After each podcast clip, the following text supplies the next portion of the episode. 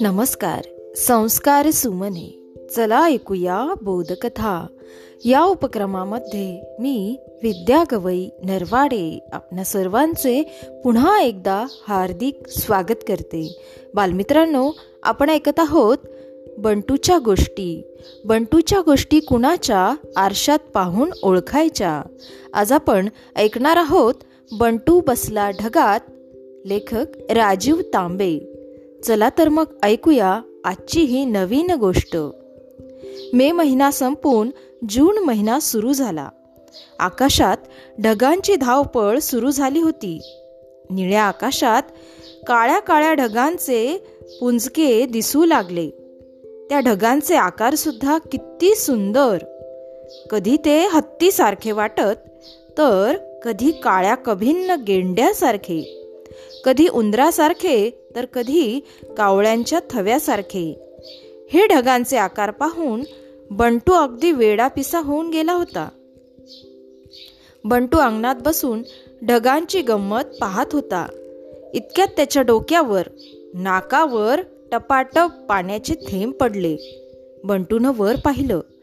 तर काय त्या मघाच्याच काळ्या हत्ती ढगातून पाण्याचे थेंब टपटपत होते. बंटूला खूप आनंद झाला.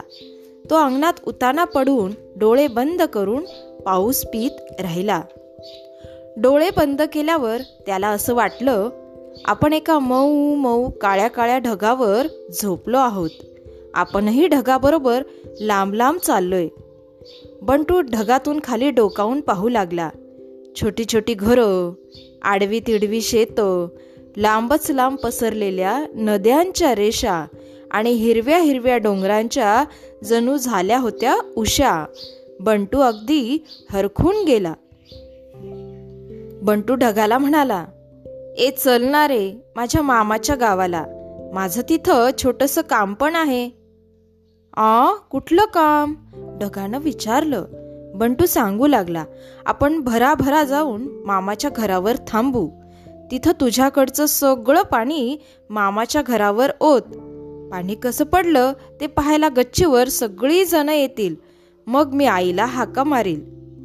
ढग नुसताच बंटूशी गप्पा मारत होता पण पुढं काही सरके ना म्हणून कंटाळून बंटू म्हणाला अरे आपण माझ्या मामाच्या गावाला कधी जायचं? ढग जोरात हसला ढगातलं पाणी देखील डुचमळलं.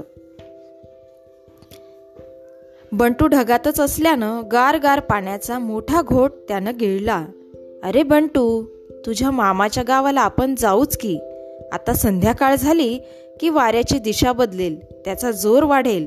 मग आपण झपाझप सरकत जाऊ.